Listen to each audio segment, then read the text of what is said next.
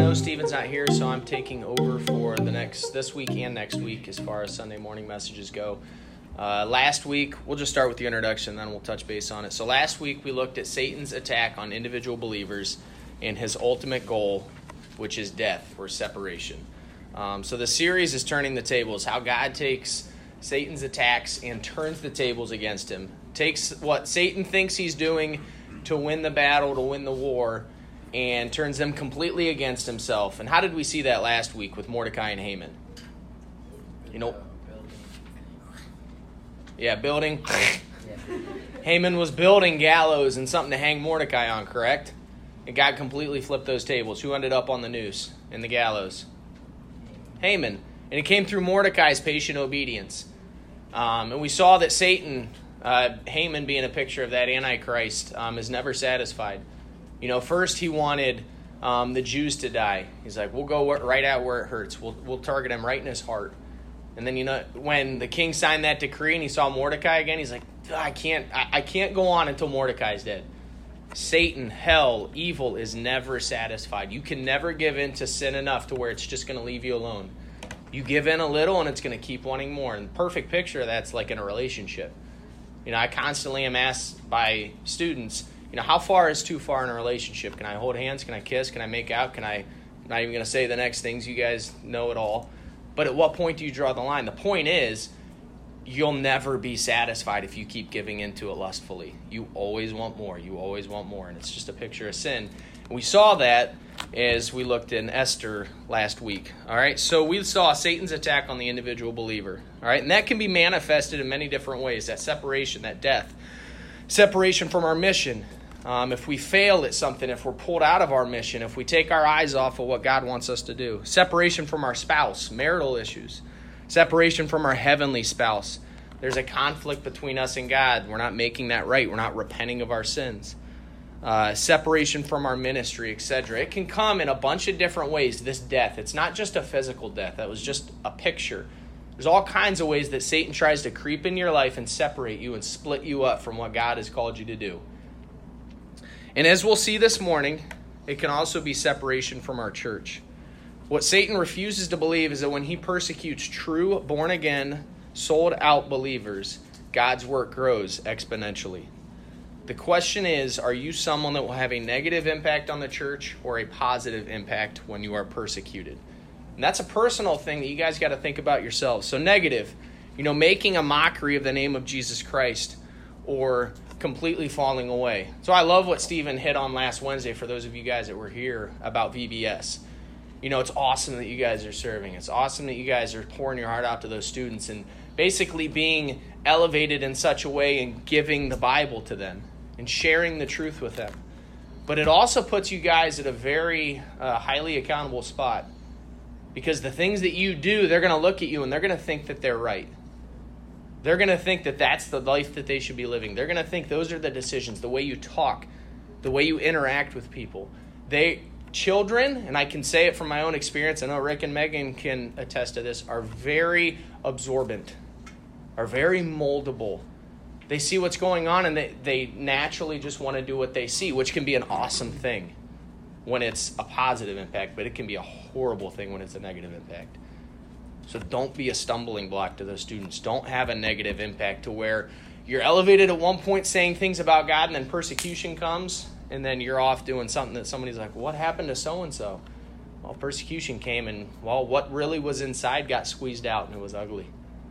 If you got sin that you're dealing with inside, that you need to deal with inside, deal with it. Because when persecution comes one way or another, it's going to come out. You can only keep it hidden so long. And then positive, if you're a positive impact, allow God to do something incredible through impossible circumstances. You know, I think back when I was um, at a church before FBCJ, there was a family in there. They lost a little boy. I think he was five or six years old to cancer. I'm like, you talk about something devastating.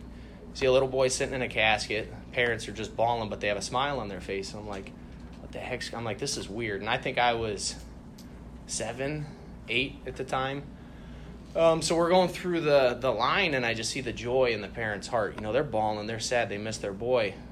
But I remember they had such confidence of where he was at.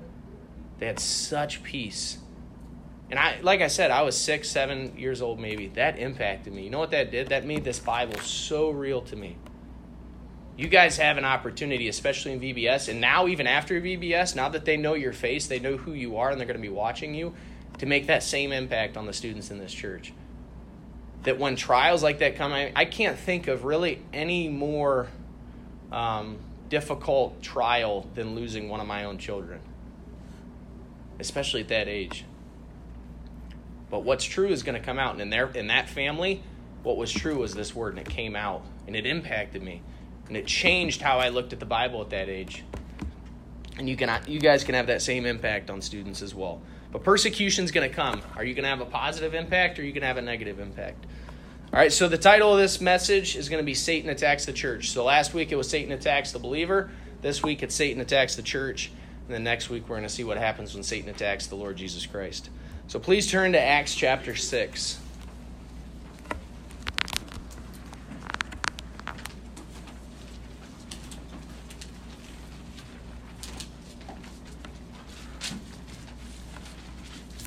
Acts chapter 6.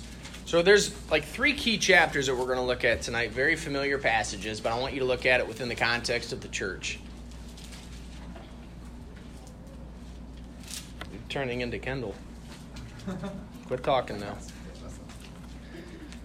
So we're going to be looking at Acts 6, Acts 7, and Acts 8, and then some cross references to go along with it. But your first point so as this attack unfolds, as Satan is formulating this plan on attacking a church, he goes after leaders, he goes after taking out the ones on top. Think about it in war, who are the ones that, uh, you know, armies try and target when they're going to battle?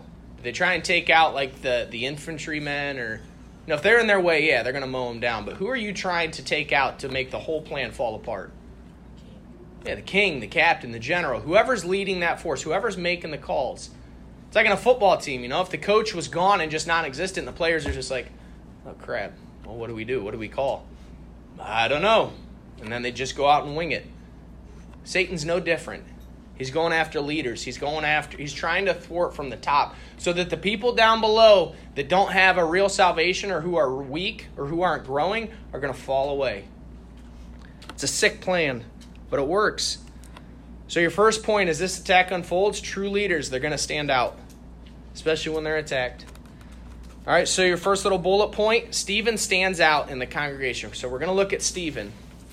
So, in Acts chapter 6, let's look at verse 3, and I'll give you some context says, Wherefore, brethren, look ye out among you seven men of honest report, full of the Holy Ghost and wisdom, whom we may appoint over this business. So, what are they selecting here? Who are who are the apostles selecting here? Who are these seven men going to be? The deacons, the first deacons of the church. Okay, and one of those deacons is Stephen. But you see, they're looking out and they're trying to find people, men of honest report, full of the Holy Ghost, and wise that they may appoint, that they may trust. And Stephen stands out. He fits that bill. Flip over to Exodus chapter 18.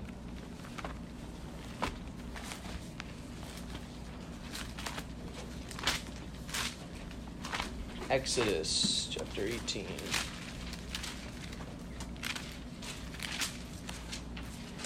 Holding your place, it's probably too late now, but in Acts. I hope you got the hint earlier.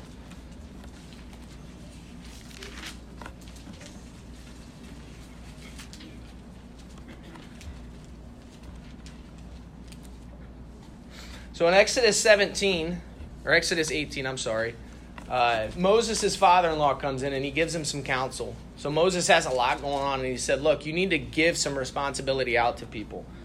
All right, verse, uh, we'll start in 17. It says, And Moses' father in law said unto him, The thing that thou doest is not good. Thou, sh- thou wilt surely wear away both thou and this people that is with thee, for this thing is too heavy for thee.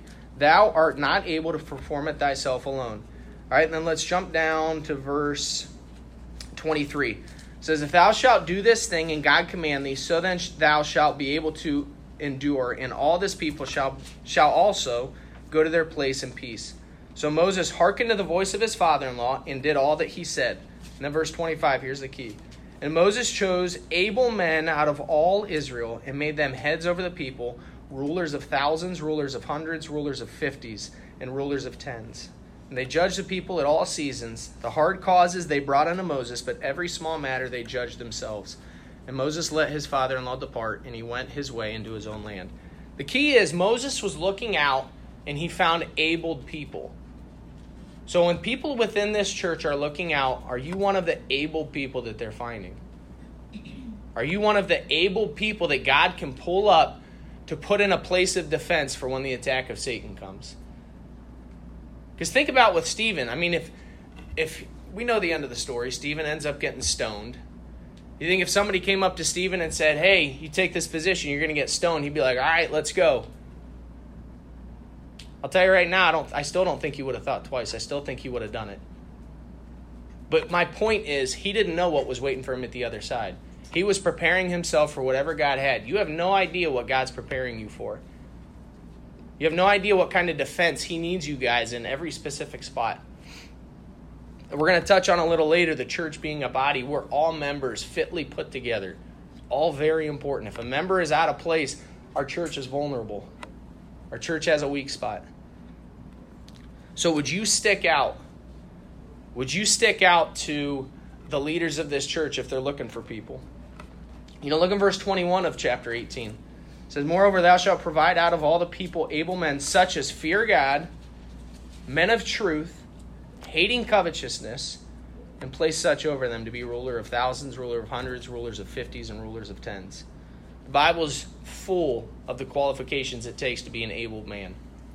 And if you're doing these things, if you're serving in VBS, if you're more than just doing these things, you know, you see, God looks on the heart, and you know what He does? He lays a burden on the leaders of this church based on what's going on inside your heart. Are these things deep down in your heart that when the leaders look out, they're like, yes, and God puts a confidence in their heart that, yes, I want to serve with that individual, or I need that person to serve in the junior high, or I need that person to whatever. Leaders are always looking, God's always looking for to build up more defenses, to call and raise people up. All right, flip over to 2 Timothy chapter 3.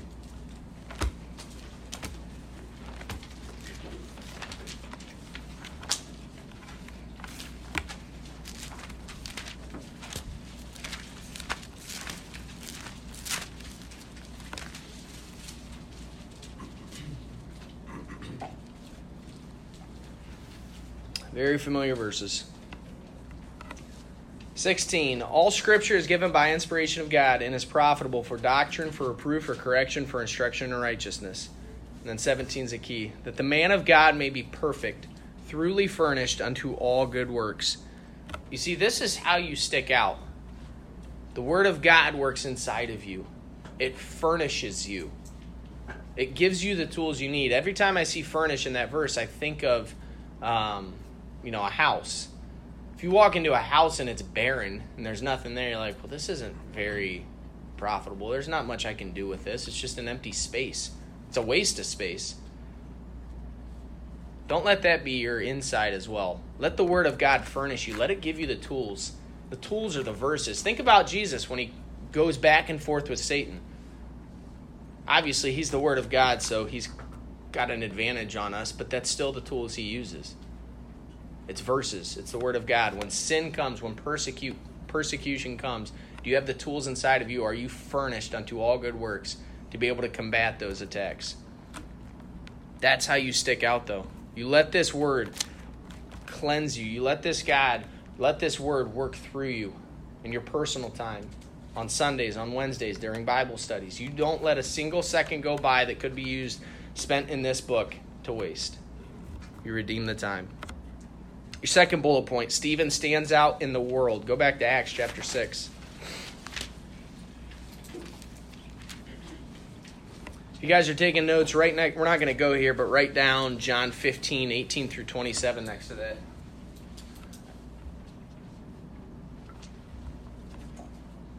It's John talking or Jesus talking to his disciples about if you're in the world, man, they're going to hate you because they hate me. You're going to stand out. You're going to be different. You're going to be sanctified. Look in verse 9 of Acts chapter 6. We'll start in verse 8. It says, And Stephen, full of faith and power, did great wonders and miracles among the people. So Stephen, he stands out. He's different. Then there, verse 9, arose certain of the synagogue, which is called the synagogue of the Libertines and Cyrenians and Alexandrians, and of them Cilicia and of Asia, disputing with Stephen. And they were not able to resist the wisdom and the spirit by which he spake. Then they suborned, all, then they suborned men, which said, We have heard him speak blasphemous words against Moses and against God. And they stirred up the people and the elders and the scribes, and came upon him and caught him and brought him to the council and set up false witnesses which said this man ceaseth not to speak blasphemous words against this holy place and the law for we have heard him say that this is Jesus of Nazareth that this Jesus of Nazareth shall destroy this place and shall change the customs which Moses delivered us and all they and all that sat in the council looking steadfastly on him saw his face as it had been the face of an angel see Stephen stands out not because he's some strong guy, not because he says a lot of jokes, not because um, he's cool. He stands out for what he says, and he stands out for the things he does. He's out preaching in probably one of the hardest circumstances that we can ever imagine. And he's preaching really against what they just committed a little while back, crucifying Jesus Christ. You see, this world has no answer for the wisdom of the Holy Spirit. Look at verse 10 when he's saying all these. And they were not able to resist the wisdom in the spirit by which he spake. And I love the verse of 15. As they're looking on him, they saw his face as, as it had been the face of an angel. When you let this book get inside you, I'm telling you, you're going to make this world marvel. You're going to make this world be astounded because they're not going to have an answer for it.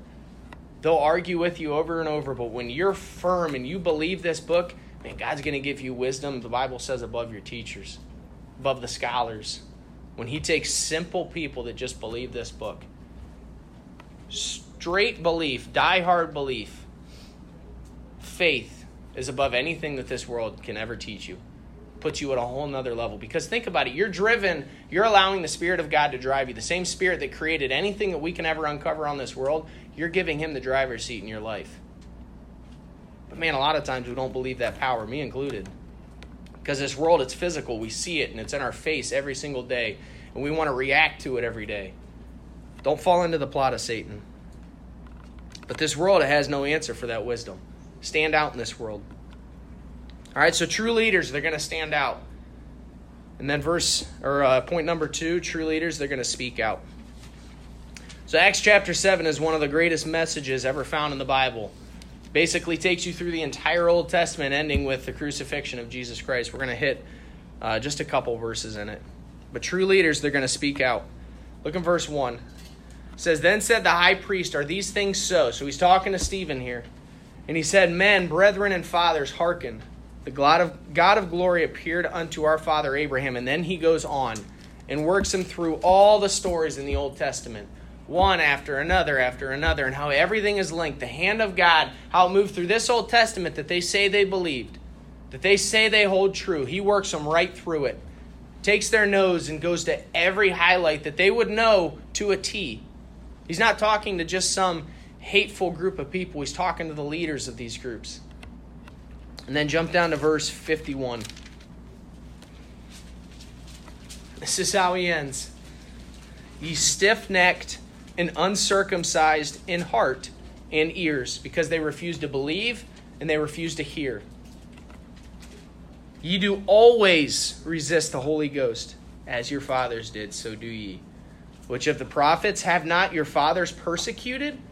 And they have slain them which, show, which showed before of the coming of the just, capital J, one, capital O, of whom ye have now of whom ye have been now the betrayers and murderers. He's calling them betrayers and murderers, who have received the law by the disposition of angels and have not kept it. You haven't even kept the law yourself.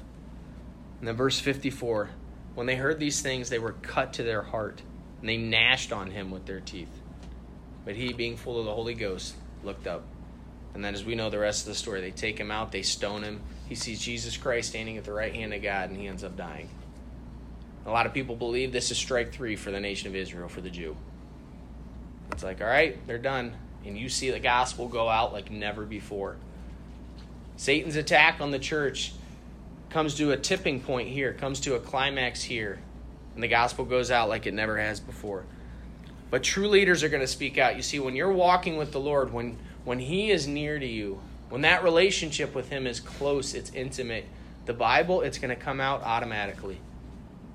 You're not going to have to think about it. It's going to be true inside of you. And the best example I can have is like my wife. When I'm at work and people are asking about my family or they're asking about, um, you know, my marriage or just things personally, it naturally comes out about my wife. I know everything about her. I like to think I do. You know, I, I can talk about interactions I've had with her. And it just comes out. I'm like, man, why can't my relationship with God be like that? And it can be, and it has moments that it's like that. But I don't approach it all the time like that. I don't approach him as this close, intimate spouse. And because of that, sometimes I have to work at getting the Bible out. And, and witnessing and going to canal days or going to the balloon festival can be kind of intimidating sometimes. But when I'm walking with the Lord, when I'm communicating with Him, when I'm praying without ceasing, and He's touching every facet of my life, I get excited for those moments because that's when God can work. That's when He can take the truth that He's been piling inside of you and you can let it out. When those events come, you guys should be like a balloon ready to burst because God has just been laying things on your heart, laying truths on your heart, and you should have such a burden for people. And if you don't, this isn't a bashing session, it's just a self examination. Look inside your heart. If you love Jesus, you're going to feed his sheep. You're going to give the word out. You're going to share the gospel. The Bible, it's going to come out automatically. I want to look at a couple of these verses. Let's go to Jeremiah chapter 20. Um, I think we'll have enough time.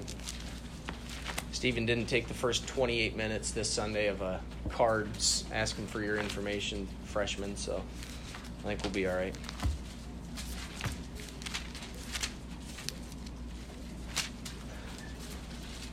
Steven's going to listen to this now and not see the smile on my face knowing I was joking. So, Steven, it's all good.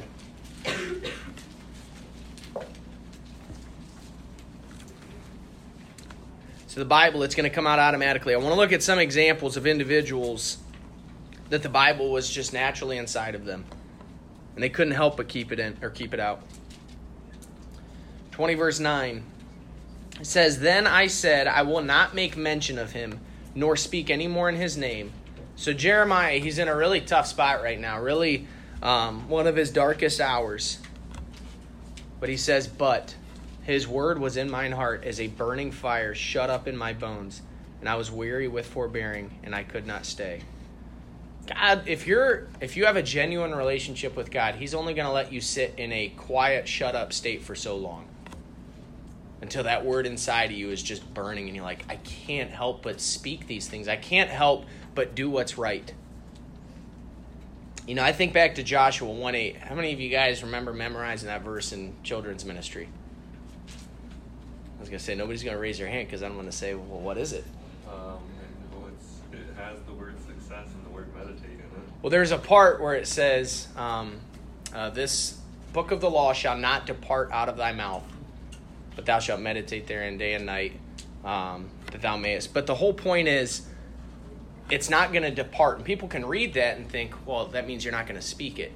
No, that means you are always going to speak it. It's never gone out of your mouth. You are always talking about it. It's not going to depart because it's always there, it's always on your lips. Um, is that true about you? You know, when you sit and you guys think back to some of your darkest moments in your life when you're sitting there, is God's Spirit just burning inside your heart? When you're not speaking the things that you should at church or at church, when you're not speaking the things that you should at school, when you're not thinking the way that you should, when you're just in a state of loneliness, that was me when I was in high school. I, I would do some of my uh, most depressed thoughts would just be sitting in loneliness because I desired that companionship. Was the Spirit of God burning inside of you? pulling you out, saying, Look, you're more than this. You're called to more than this. Don't let Satan keep you in this pit of depression. I have a great plan for you. If that's going on inside of you, that's great. Answer it, do something with it. If it's not, examine that fire. Examine if it's inside of you, whether you've seared it or it just was never there to begin with. These are states of examination that we ought to always be looking at ourselves. But even in Jeremiah's darkest hour, God's word was burning inside of him. Is God's word burning inside of you? He couldn't help but keep it in. Go to Acts chapter 4.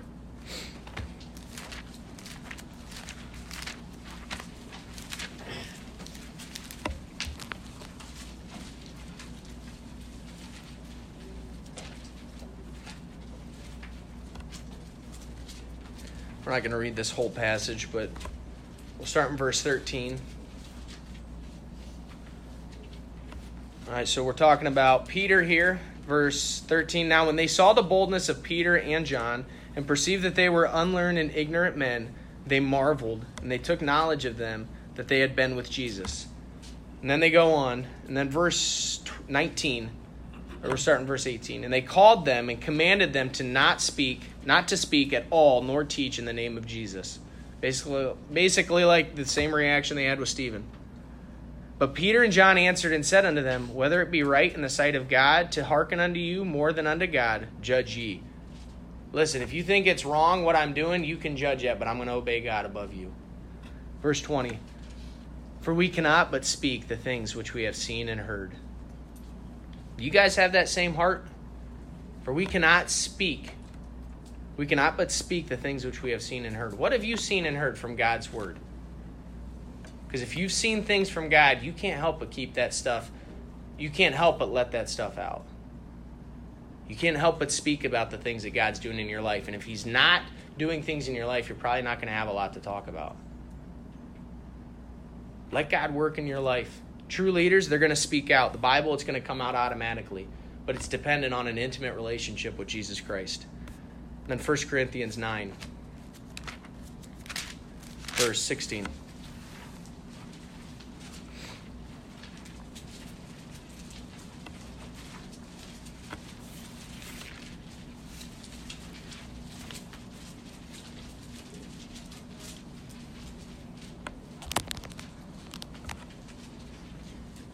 Again, a familiar verse. For though I preach the gospel, I have nothing to glory of.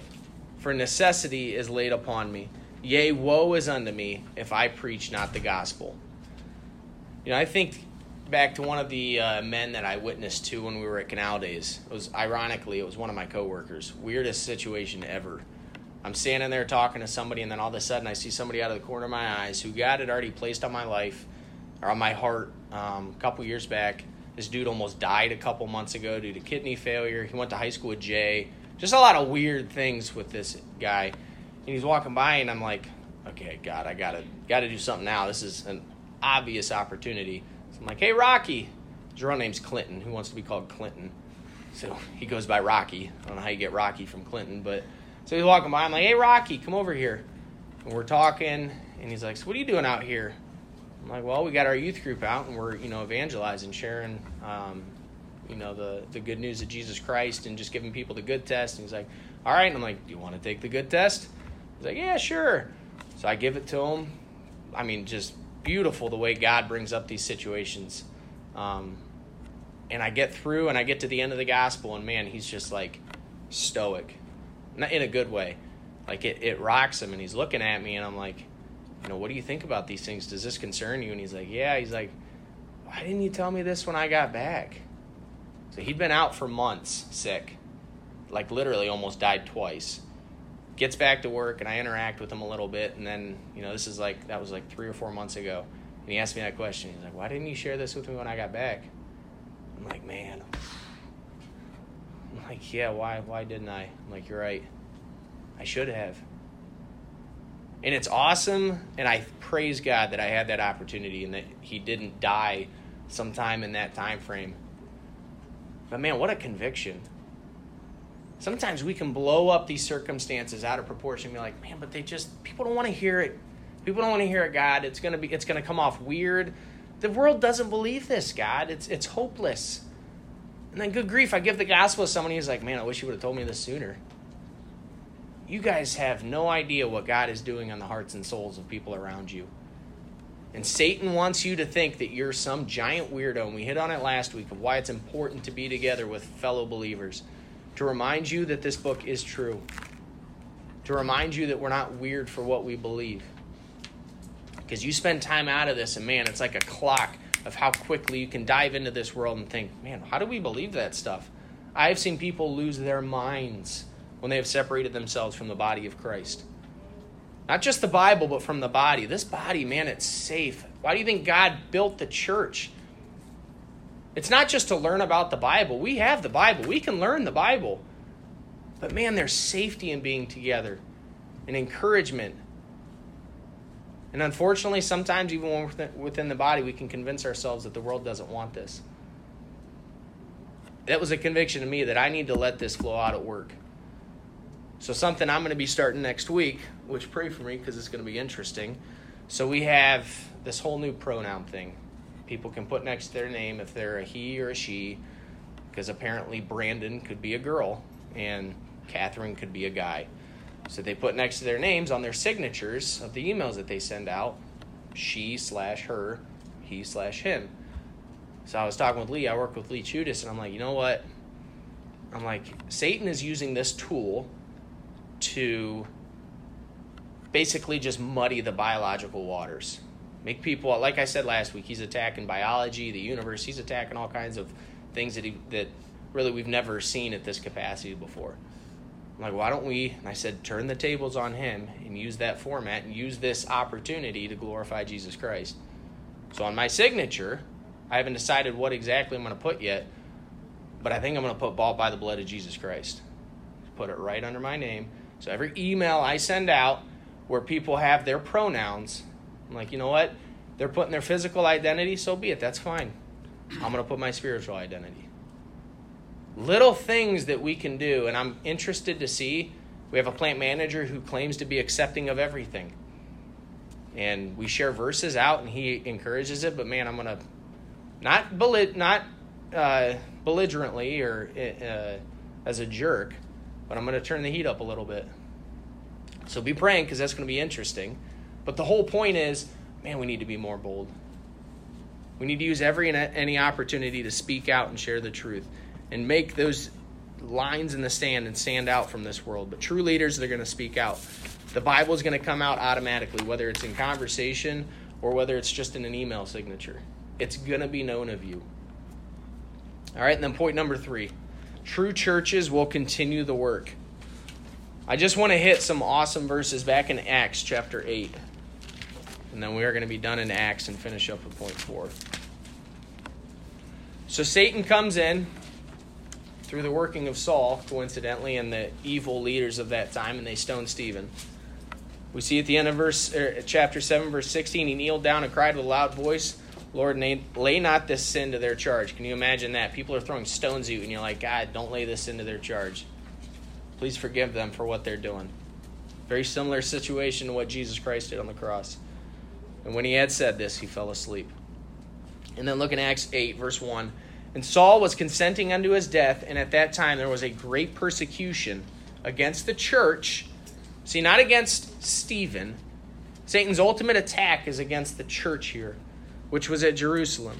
And they were all scattered abroad throughout the regions of Judea and Samaria, except the apostles. Then jump down to verse 3. So let's see what happens when they get scattered out, just as Christ said they needed to back in Acts chapter 1, correct? Unto Judea, unto Samaria, unto the uttermost. Well, here they are through the working of Satan going to these places. Interesting turn of events. Verse 3 As for Saul, he made havoc of the church, entering into every house churches are in houses at this time, and hailing men and women committing them committed them to prison. Therefore they were scattered abroad, went everywhere what? Preaching the word. Then Philip went down to the city of Samaria and preached Christ unto them. You see, Satan's coming in and, and wreaking havoc through Saul. But God's taking those people that he's pushing out, and you know what they're doing? They're taking the gospel with them. They're taking the gospel and they're preaching the word. They're not letting this persecution shut them up and have them focused on themselves. They're letting this persecution motivate them. You know, and I can only imagine what's going through their thoughts. Man, I don't know how much time we got left. I, I don't know if they're going to come behead me. I got to use every second I got to share as much about Jesus Christ as I can. Man, I don't approach life like that. And part of that's the curse of living in America the curse of living in this Disney euphoric country that we live in. And I have a feeling things are going to be changing. But even if they don't, man, we ought to live like this because spiritually, You have no idea how much time people around us have. You have no idea how much time you have. Look in verse 8. And there was great joy in that city where they're preaching. Look in verse 14. Now, when the apostles which were at Jerusalem heard that Samaria had received the word of God, they sent unto them Peter and John. So Samaria is getting the word. Look in verse 25. And they that which had testified and preached the word of the Lord returned to Jerusalem and preached the gospel in many villages of the Samaritans. So as they're returning to Jerusalem, they're preaching, they're preaching, they're preaching. Verse 26. And the angel of the Lord spake unto Philip, saying, Arise and go toward the south unto the way that goeth down from Jerusalem unto Gaza, which is desert. So the angel of the Lord sending them out. Verse 30. And Philip ran thither to him, and heard him read the prophet Esaias, and said, Understandest thou what thou readest? He sends him to a specific person, and it's that Ethiopian eunuch. See, when you're scattered out, man, God can do some awesome things sending you to wherever He wants you to go. But when persecution came, these men were faithful. When persecution came, this work, this church continued the work. We're not going to go to 1 Thessalonians chapter 2 verse 2. But despite the suffering, Paul was bold, and it led to fruit all over Asia. Look at verse 9, chapter 9 verse 1 of Acts. And Saul, yet breathing out threatenings and slaughter against the disciples of the Lord, went unto the high priest and desired of him letters to where? Damascus. And when does Saul become Paul? On his way to Damascus. See, even Satan, even the tool, the very tool that Satan used in this time, Saul, God completely turns the tables on him. He's like, hey, you think you got control of this man? I got a bigger plan for him. And he gets a hold of Saul's life. And Saul responds, he accepts it. He's no longer Saul, He's, his entire identity changes. And that same tool that Satan was using to wreak havoc in the world, God uses to bring peace, to bring hope. And I got news for you. He's got the same plans for every single one of you in here. Problem is we don't we just we don't open up our ears, we don't open up our hearts. That's where one of Peter's or Stephen's uh, no, it was Peter, I'm sorry. Uh, biggest condemnations against the leaders was they're uncircumcised in heart and ear. They don't believe these things, although they say they do. They don't hear these things, although they say that they do. Paul, the very tool that Satan used, God turns the tables completely on him. And the work that they did, the work that they were committing to do, that they continued to do, is why we're sitting here today. You talk about a complete table turning. So, true churches, they will continue the work, and they have to, or we wouldn't be here today. And then, point number four, and we're going to bring it to a close. True churches are more than a building. Flip over to Romans chapter 12.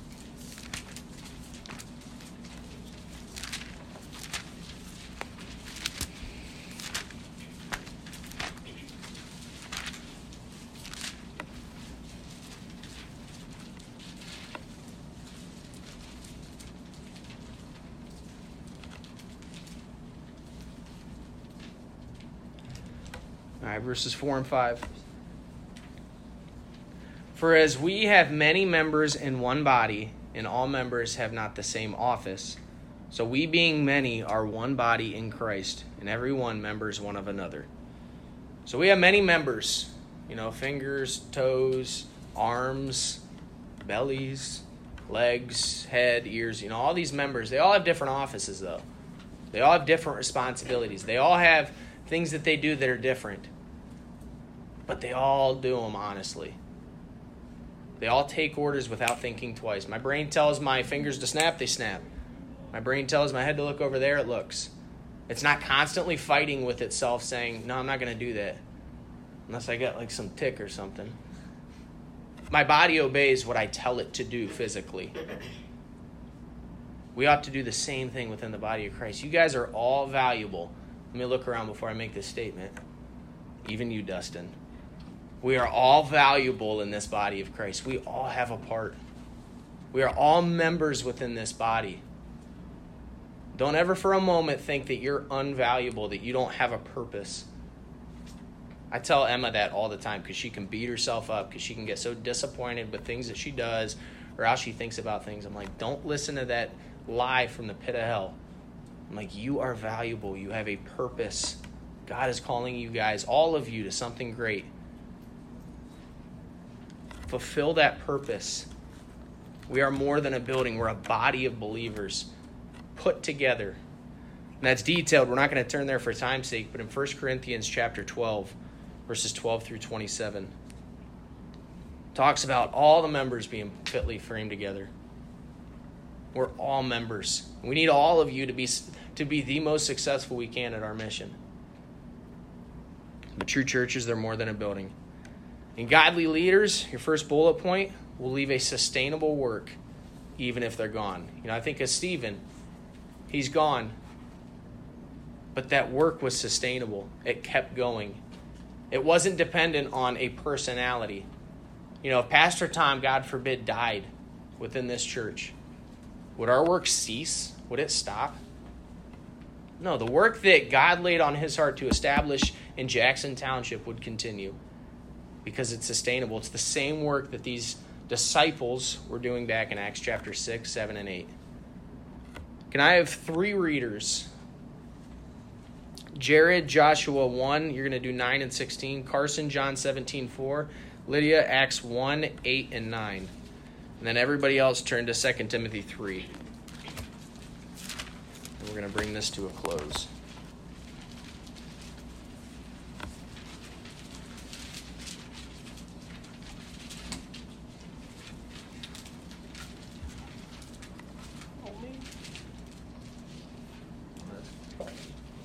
Let's take my last sip of water. 9 and 16. All right, go ahead, Jared. Joshua 1, 9, 16. Yeah, I got to be specific with you because last week you read like Alright, nine alright, verses. uh, Have not I commanded thee, be strong and of a good courage, be not afraid, neither be thou dismayed, for the Lord thy God is with thee whithersoever thou goest. And they answered Joshua, saying, All that thou commandest us, we will do, Yeah, the congregation was like, Joshua, we're going to go wherever you want. You know why? Because he believed verse 9. Wherever he went, he knew God was with him. He had complete confidence in that. He was circumcised in heart and ear. He listened to the things that God was telling him to do, and he went. But Moses left a sustainable work. How? Through discipleship. We saw that at camp. Moses investing in Joshua, bringing him up, teaching him the things of the word, teaching him how to be a godly leader. They leave a sustainable work, and Joshua is no exception. John 17, 4. I have, I have glorified thee on the earth. I have finished the work which thou gavest me to do. Jesus Christ, he finished the work, but he still hadn't died on the cross yet. What was his work? Who said that? Yeah, discipleship.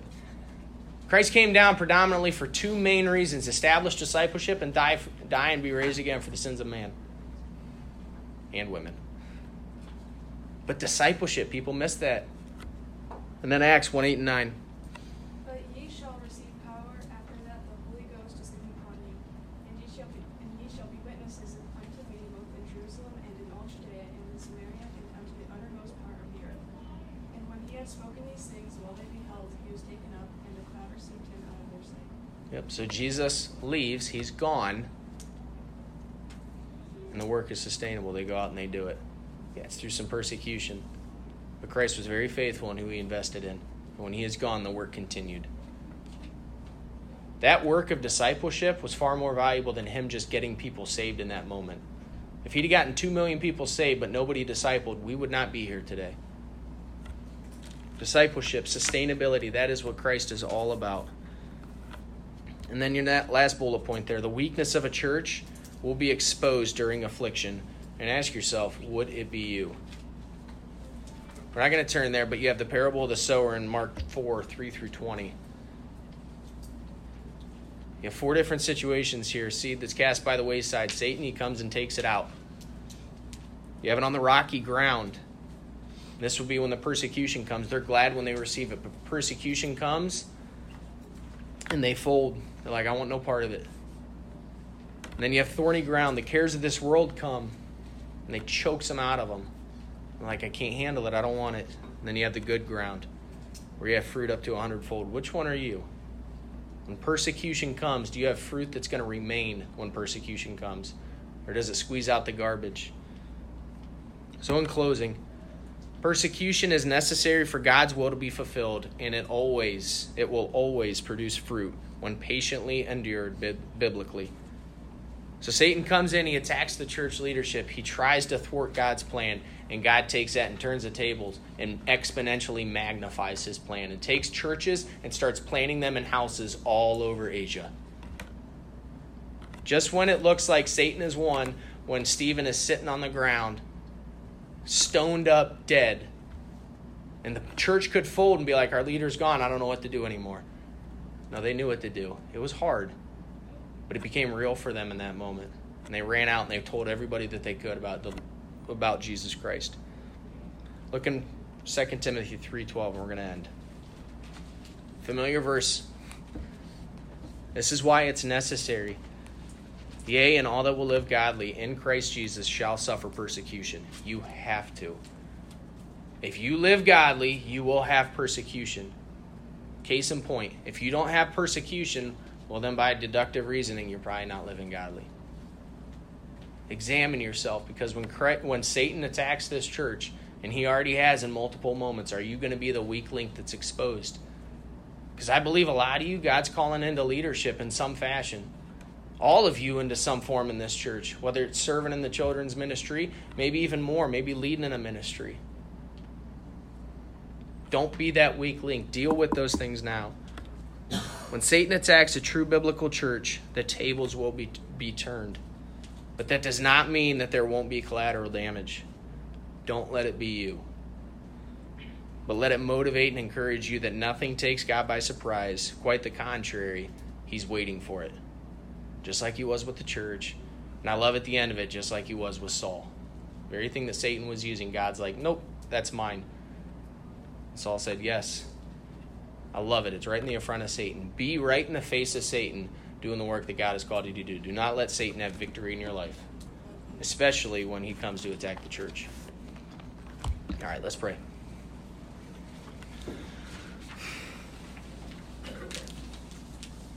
Father, it's very convicting reading these things, Lord, and I think back to my life. If this persecution, this level of persecution came in my life, would I stand or would I fold? pray that everybody would examine themselves to see if they would stand. I pray that they would. Lord, I love these students in here and I want to see them be successful for you. Pray that you would burden their hearts to be more than, than what they are right now, that they would obey the calling that you've called them to be. Lord, help them believe this book, not just in not just with their ears, but with their hearts, so they could change their lives. So when persecution comes, Lord, they be able to withstand. They be able to stand and speak out against Satan and his diabolical ways, Lord. I pray for Scott this morning as he's uh, going to bring the word. I pray that it will be his, his word, or be your words, Lord, not his. God, and that you penetrate the hearts of everybody in there. Pray uh, for the Mexico team. You'd uh, also protect them. Uh, help their missions trip be fruitful, Lord. God, and pray especially for the leaders and for the Browns that they will be comforted as well during this time. Pray all this in Jesus' name.